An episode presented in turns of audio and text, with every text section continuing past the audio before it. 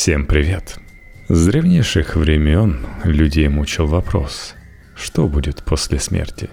Куда попадают покойные родственники и можно ли поддержать с ними связь? И, конечно же, как обеспечить защиту от посторонних сил? В поверьях об устройстве мира мертвых причудливо переплелись архаические мифы, официальная религия и бытовая магия. Как вы отмечали Хэллоуин? Пишите в комментариях. Билет на тот свет. Народное представление о загробном мире. Анна Подшибякина для Knife Media.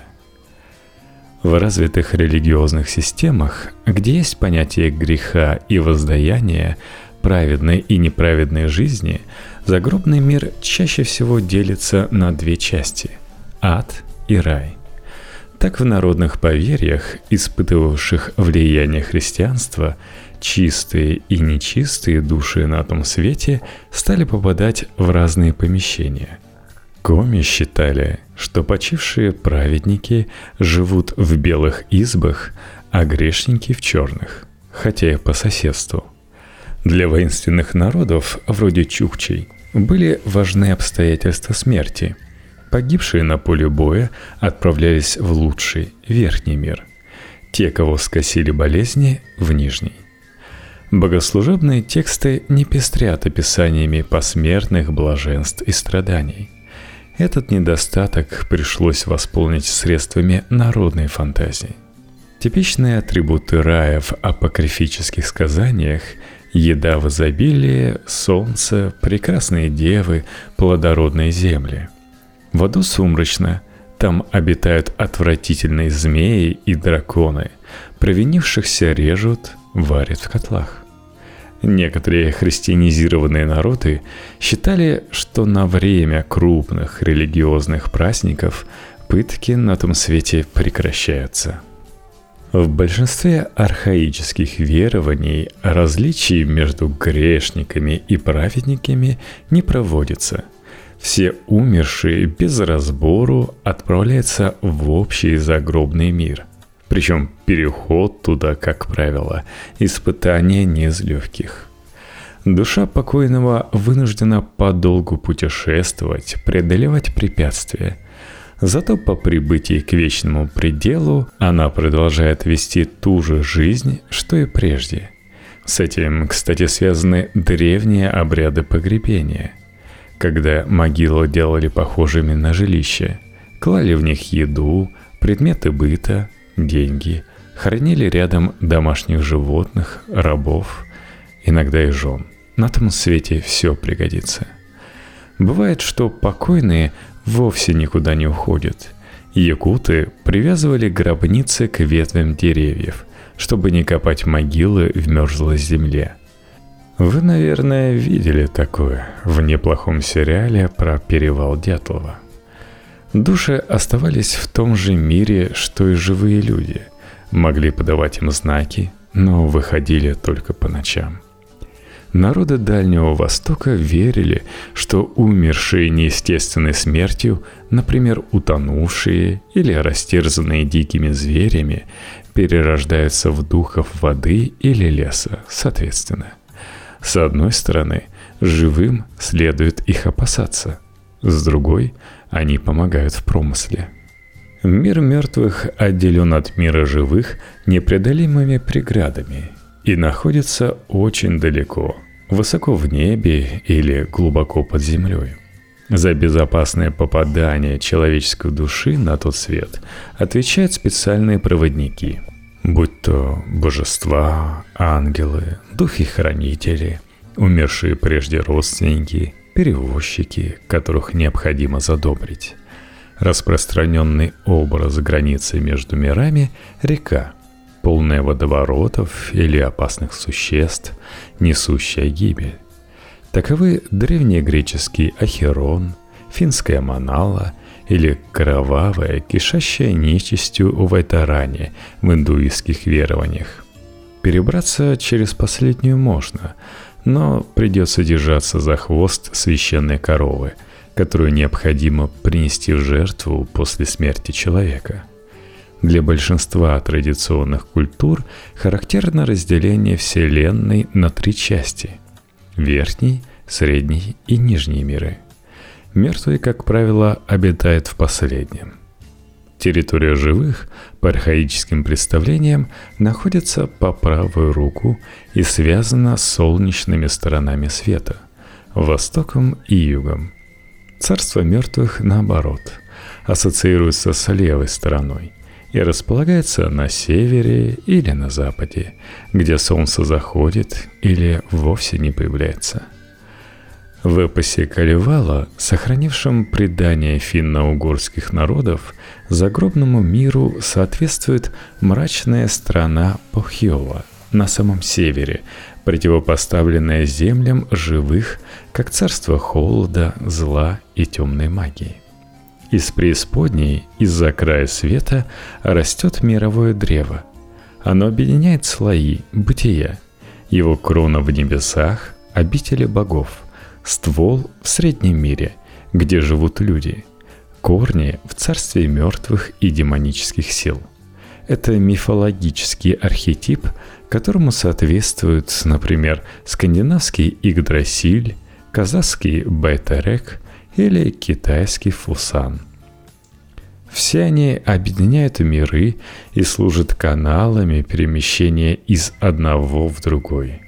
С этим связан обычай сажать деревья на могилах и вешать на них веревки, чтобы помочь душе забраться на тот свет.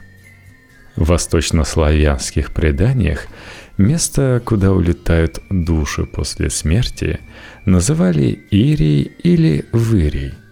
Туда же отправляются на зиму птицы, змеи, насекомые. Путь в этот загробный край лежит через водную преграду, омут или водоворот. В Ирии растет мировое древо, крона которого служит пристанищем для летающих существ, а корни для ползающих. Души покойных, особенно те, что покинули бренную оболочку недавно, могут являться живым в образе мух или птиц. Кстати, последние также способны приносить вести от умерших их близким.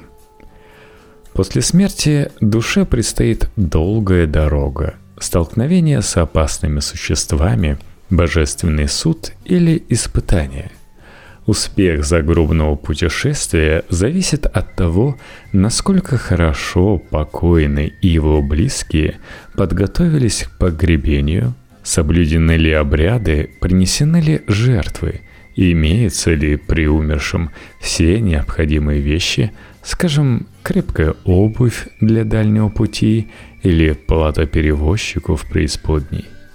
Распространено поверье, что поведение человека при смерти свидетельствует о его нравственных качествах.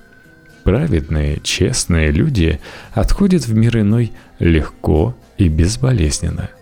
Духи-хранители или другие добрые существа охотно сопровождают их на тот свет и защищают на божественном суде. Грешники умирают долго и мучительно – Душа не желает расставаться с телом, потому что предчувствует вечные страдания.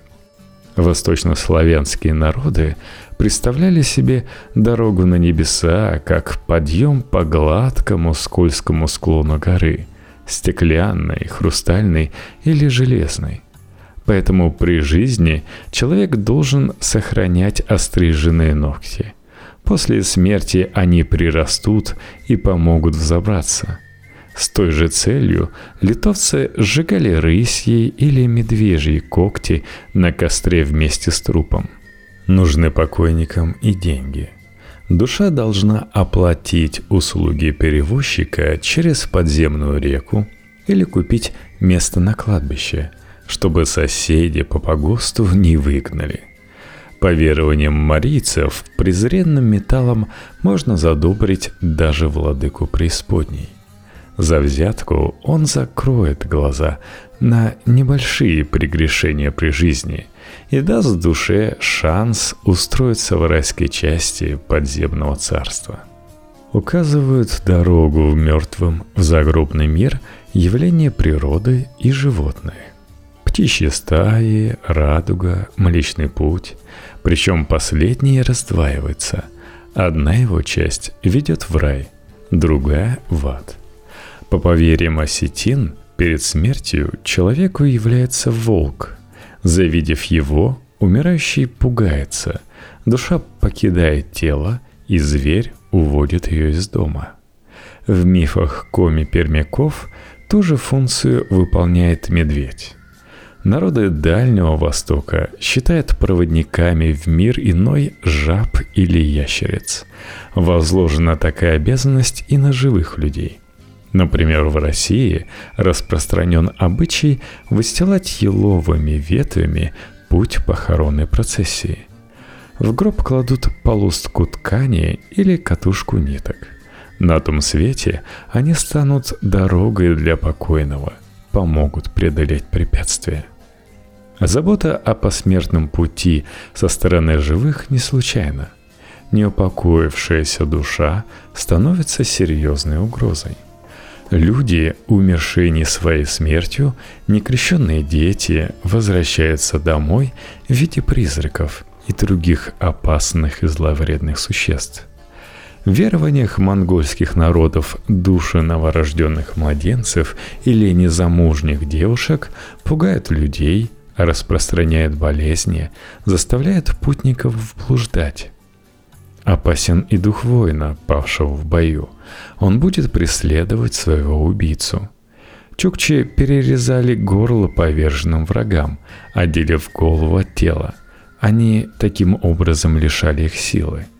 С той же целью эскимосы убивали пленных, просверливая им череп – в особых случаях границы между мирами становятся проницаемыми. Например, в дни религиозных праздников, когда души умерших посещают живых, или при посредничестве колдуна или шамана. Мотив путешествия в подземное царство, связанного с опасностями и лишениями, распространен в мифологии и героическом эпосе – Самые известные сюжеты – сошествие богини Иштар в преисподнюю, история об Орфее и Эвредике. Загробное царство – не просто обитель мертвых, а антитеза миру живых, где все другое. Ненцы, ханты и манси представляли его как мир наоборот. Когда на земле день, здесь царит ночь, когда лето, там зима.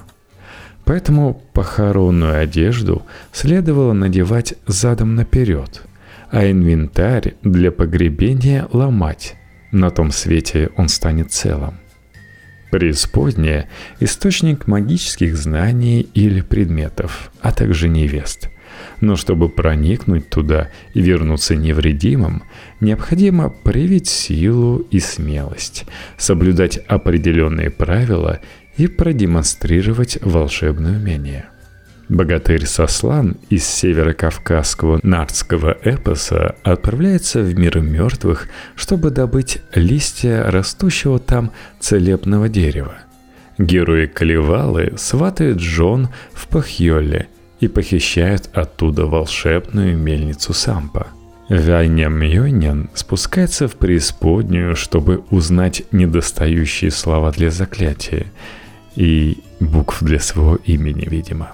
Отправляются в мир иной за возлюбленной или богатствами и удальцы в русских волшебных сказках.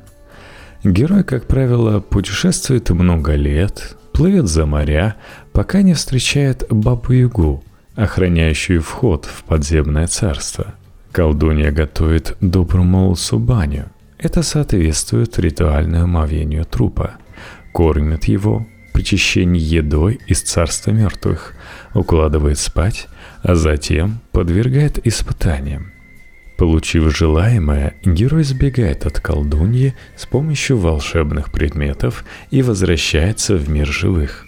В шаманизме у человека несколько душ.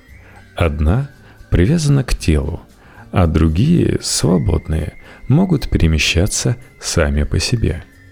Если кто-то тяжело заболел, Это означает, что потусторонние существа пытаются завладеть его душой.